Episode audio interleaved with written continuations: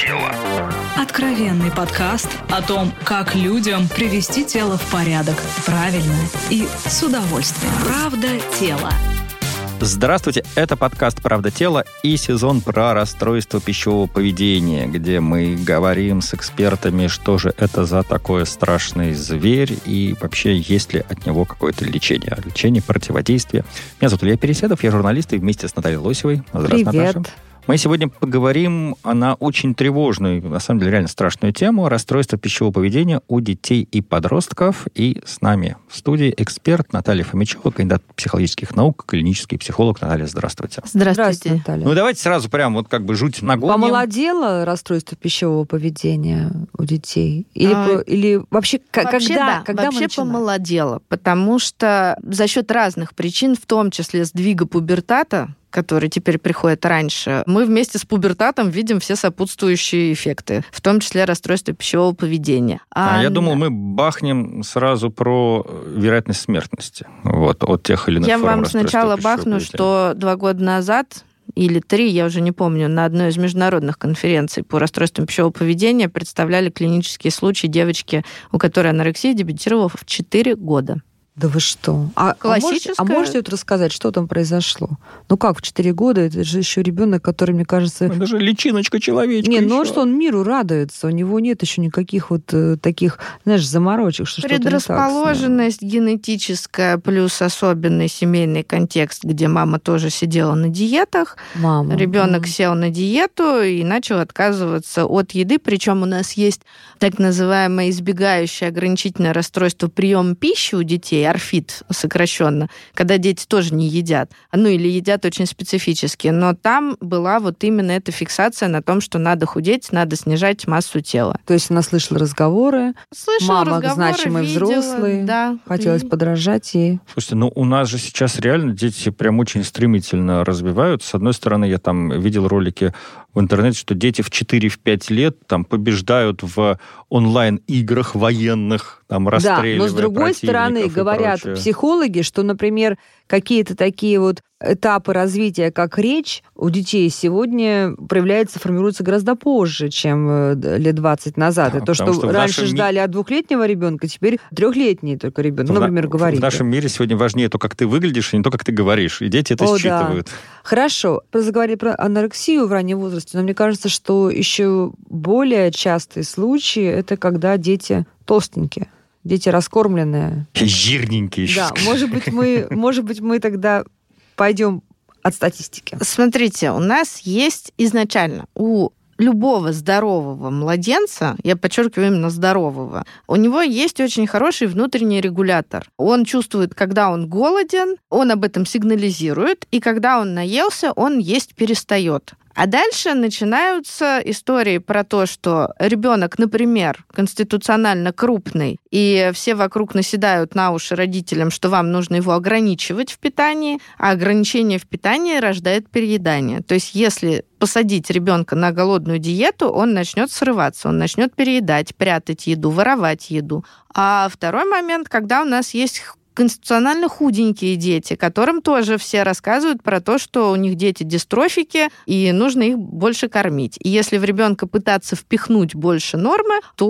он, соответственно, будет отказываться от еды. Вот два очень простых механизма. У ребенка все хорошо настроено, пока туда не лезут взрослые. И большая часть детей с проблемами пищевого поведения – это дети, которым сбили их э, нормальный врожденный режим. Плюс да, мы будем говорить о том, что у нас немножечко эволюция все-таки не рассчитывала на такое пищевое изобилие, и большая доступность высокоуглеводной пищи, сладкой особенно, это не то, что как бы природа могла угу. предусмотреть.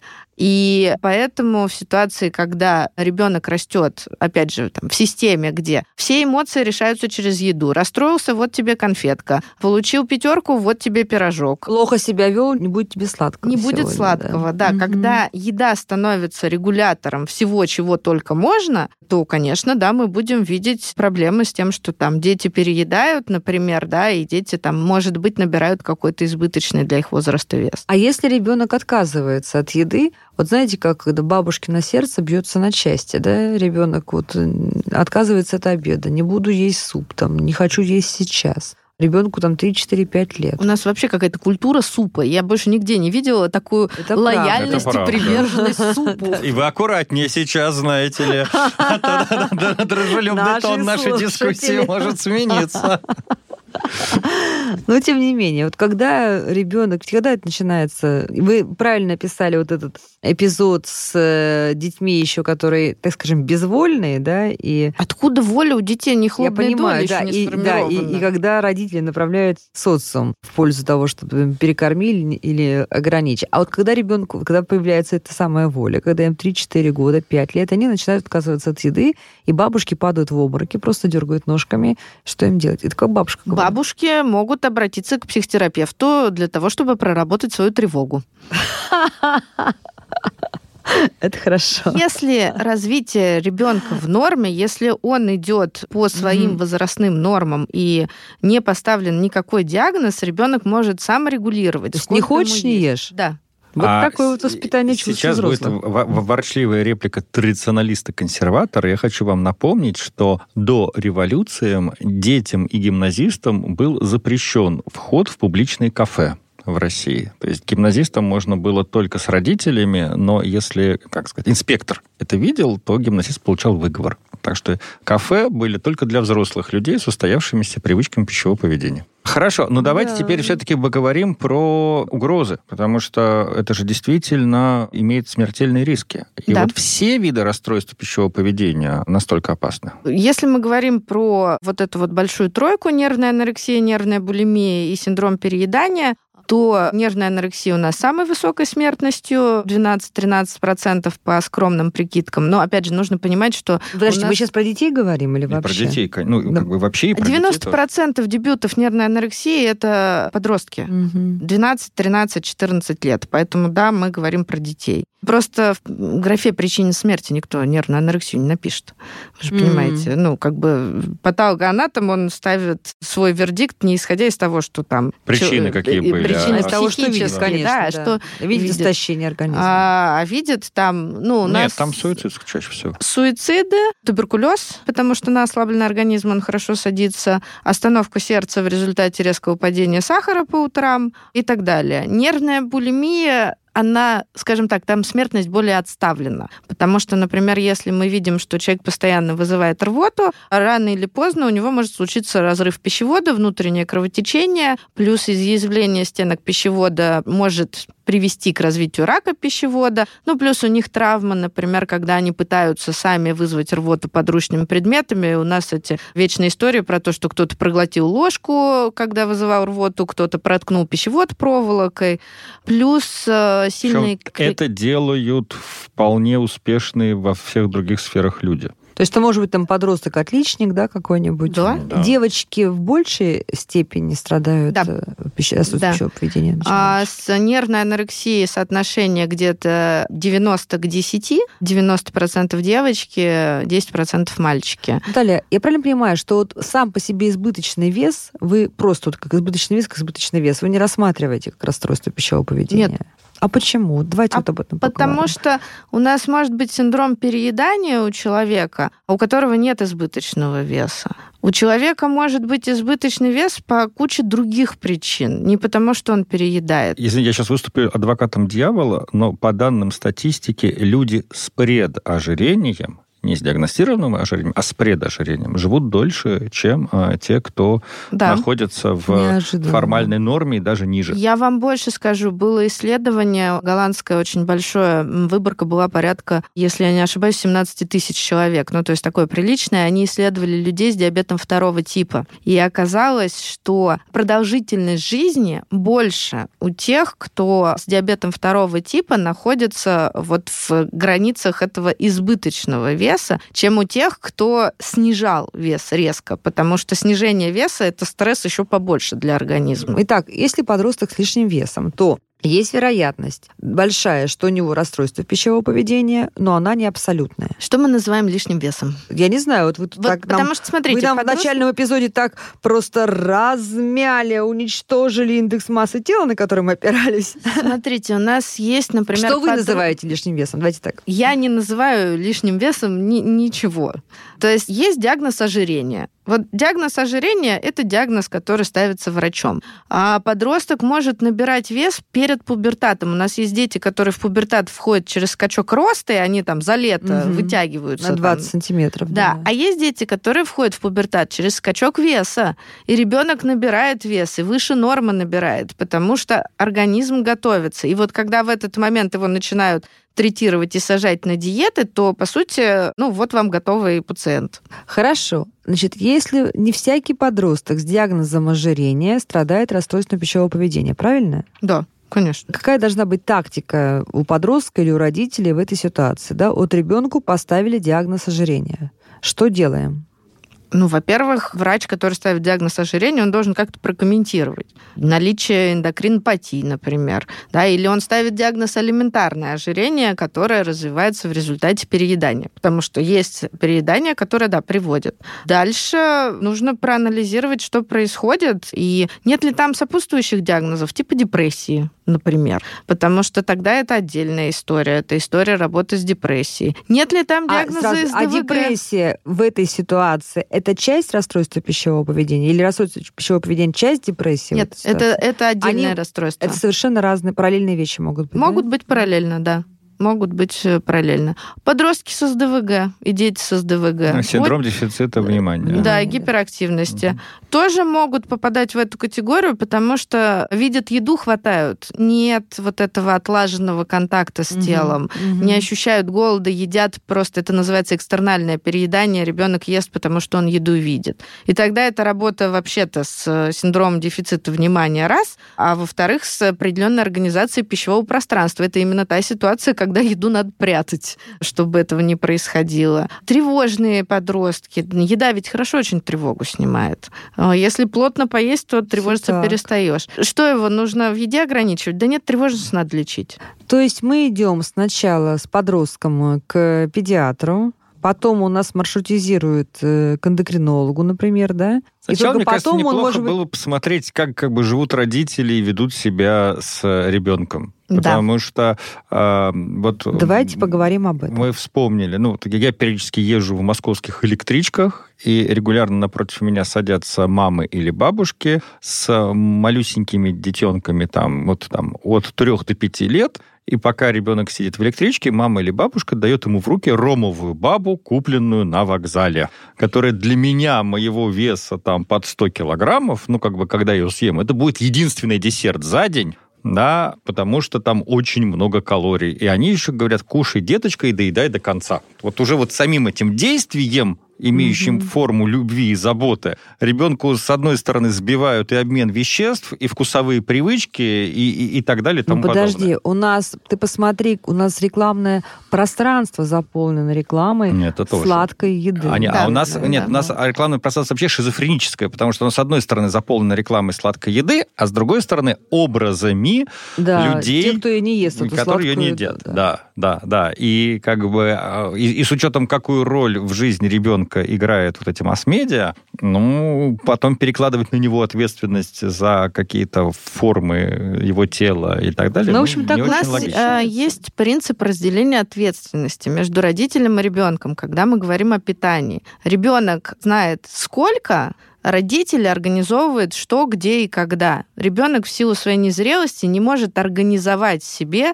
подходящее ему питание. Это задача и ответственность родителя. Ребенок может выбрать, например. есть или не есть. Если есть, то сколько? А предоставить ребенку какое-то разнообразие, да, там предлагать обучать его пробовать новую пищу, потому что у детей есть вот эта вот пищевая неофобия, они побаиваются новой пищи, многие дети. И это задача родителя там раз за разом предлагать, например. Поэтому здесь э, говорить о том, что у нас дети какие-то вот не такие, у нас просто нет на самом деле даже культуры, у нас нет понимания того, как организовывается вот это вот пищевое пространство. Ну, этому не учат. Я вспомнила иллюстрирующий эпизод. Значит, э, у меня когда был период в моей жизни, когда я занималась, как ты знаешь, организацией детского угу. развивающего отдыха, и вот хороший детский лагерь на берегу моря по очень высоким э, стандартам московским созданный. В том числе это подразумевалось, что на территории лагеря невозможно купить вредную еду. Ни сладкую газировку, ни чипсы, ни батончики, ничего этого нельзя купить, да? Хорошее пятиразовое питание, правильное, значит, и Ой, мне кажется, я знаю, прав... что да. это. И родители привозили сумками. А, родители, угу. да, да, они уже отправляли с этими сумками, угу. да. Б, ну, понятно, что подростки предприимчивые, и вот этот канал контрабанды с воли, так угу. сказать, всего вот этого, да, по повышенной цене, он был чипсов. очень даже развит, да, понимаете? То есть э, что-то должно быть больше, чем просто запретить и даже ограничить пространство, потому что нужно что-то, что-то видимо, в голове, чтобы... Ну, вообще, вот, тренд я, между прочим, хочу сейчас похвалить нашу образовательную систему, а то мы все там ругаем, ругаем, там это самое. На самом деле до недавнего времени и в Соединенных Штатах Америки, и во многих странах Европы, поскольку там детское питание отдано на откуп э, учебным, учебным школьным советам и разным фирм, которым это обслуживают, в порядке вещей было, что в школе стояли аппараты с газировкой, и дети просто могли подходить со стаканами, наливать их и пить. И вот этого, то есть можно критиковать нашу систему, но этого в российской системе образования никогда не было. То есть вот в этом плане российское вот питание в школах... Был, там... был эпизод в нулевых годах, э, когда стали появляться вот эти вот э, аппараты большие. Ну, это вендинговые, ты имеешь Вендинговые, угу. да, с э, кучей всего. И был какой-то такой период, ну, когда ну, в школу было... заходили коммерсанты, угу. но это правда, ну, во всяком случае, в Москве это очень быстро отрегулировано. Во-первых, оно, оно не было интегрировано, оно было параллельно. Оно не было интегрировано просто, в да, А там да. именно это часть школьного питания. Я, когда ребенок приходит в школу, ему дают какой-то бургер с майонезом, ему дают прям стакан, говорят, иди набирай себе газировки. И вот это, конечно, просто там мозги знаешь, целой да, нации у нас очень, как бы. У нас очень жесткие санпины, их очень часто критикуют за консерватизм, потому что наши санпины если я ничего не путаю, ничего не изменилось за последние годы, но вот санпины детского питания не менялись там типа с 50-60-х годов, да. Их, конечно, нужно там во многом подкорректировать. Там, например, такие смешные вещи, когда ты вот можешь дать отдельно ребенку в школе помидор, огурец и перец, но не можешь это смешать, заправить растительным маслом. Mm. Ну, тот, тот санпин, его надо корректировать. Но в целом он своим консерватизмом, вот этот санпин детского питания, пока довольно здорово удерживает нас от зла.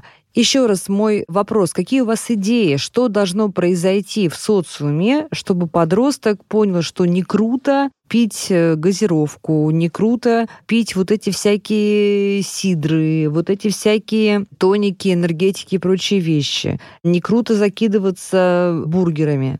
Ну, ну такими, бургер, знаешь, бургеру рознь. Я, это, я фастфудными не, имею в виду, это да. Это не в обществе должно что-то а произойти. Смотрите, у нас есть к этому предрасположенность. Эволюционная. Эволюционная. К тому, чтобы хотеть это съесть. Да.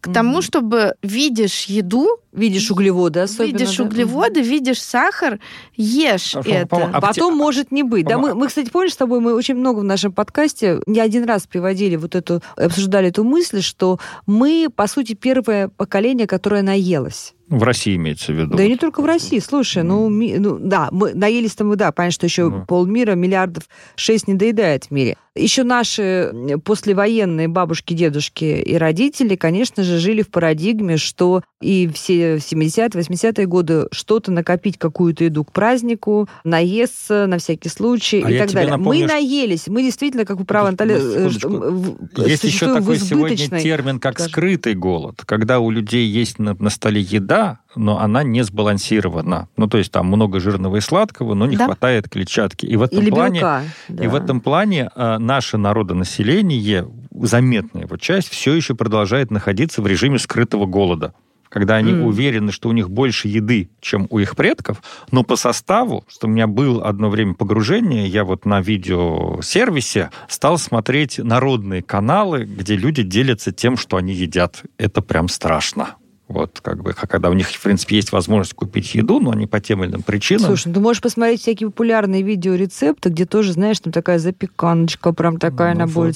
И знаете, что такой интересный момент? Значит, когда мы путешествуем, мы очень много путешествуем с друзьями, то обычно берут с собой бутерброды. Я что заметила, что вот часть друзей, да, берет бутерброды, там, допустим, тонкий кусок хлеба, а там будет лишь огурцы лежать, там, знаешь, какой-нибудь там сыр творожный, мясо, ну что-то вот такое. Пусть даже колбаса, но она будет толще толще, чем кусочек хлеба. А другая часть делает эти бутерброды с большими кусками хлеба. понимаешь, с толстыми кусками ну, хлеба. Хлеб что хлебу рознь. Так же вкуснее. Как бы... Слушай, ну, знаешь, когда ты, ну, ты едешь с дороги, да, тебе нужно что-то перекусить, это уже, в принципе, не очень правильное питание, вот, ты все-таки можешь довольно сильно дать удар, э, углеводный удар по организму. Конечно, медленные углеводы это вопрос... медленнее перевариваются, Смотри, лучше просто как бы привычки, голод дороги. Просто привычки. Ты понимаешь, для меня сейчас съесть бутерброд, несколько бутербродов на толстом хлебе, это уже то, что я, не то, что я себе головой не позволю, я животом это не захочу, да, что называется. Но наша советская привычка подразумевает, что хлеб должен быть толстый. Еще хорошо бы с маслом. Это будет сытно. Ну, на самом деле, в хлебе с маслом ничего страшного-то так нет. Я бы тоже не стала демонизировать. Там же, это же прям вот углеводный заряд. Так, а в чем не что? что не так с углеводами? В чем проблема?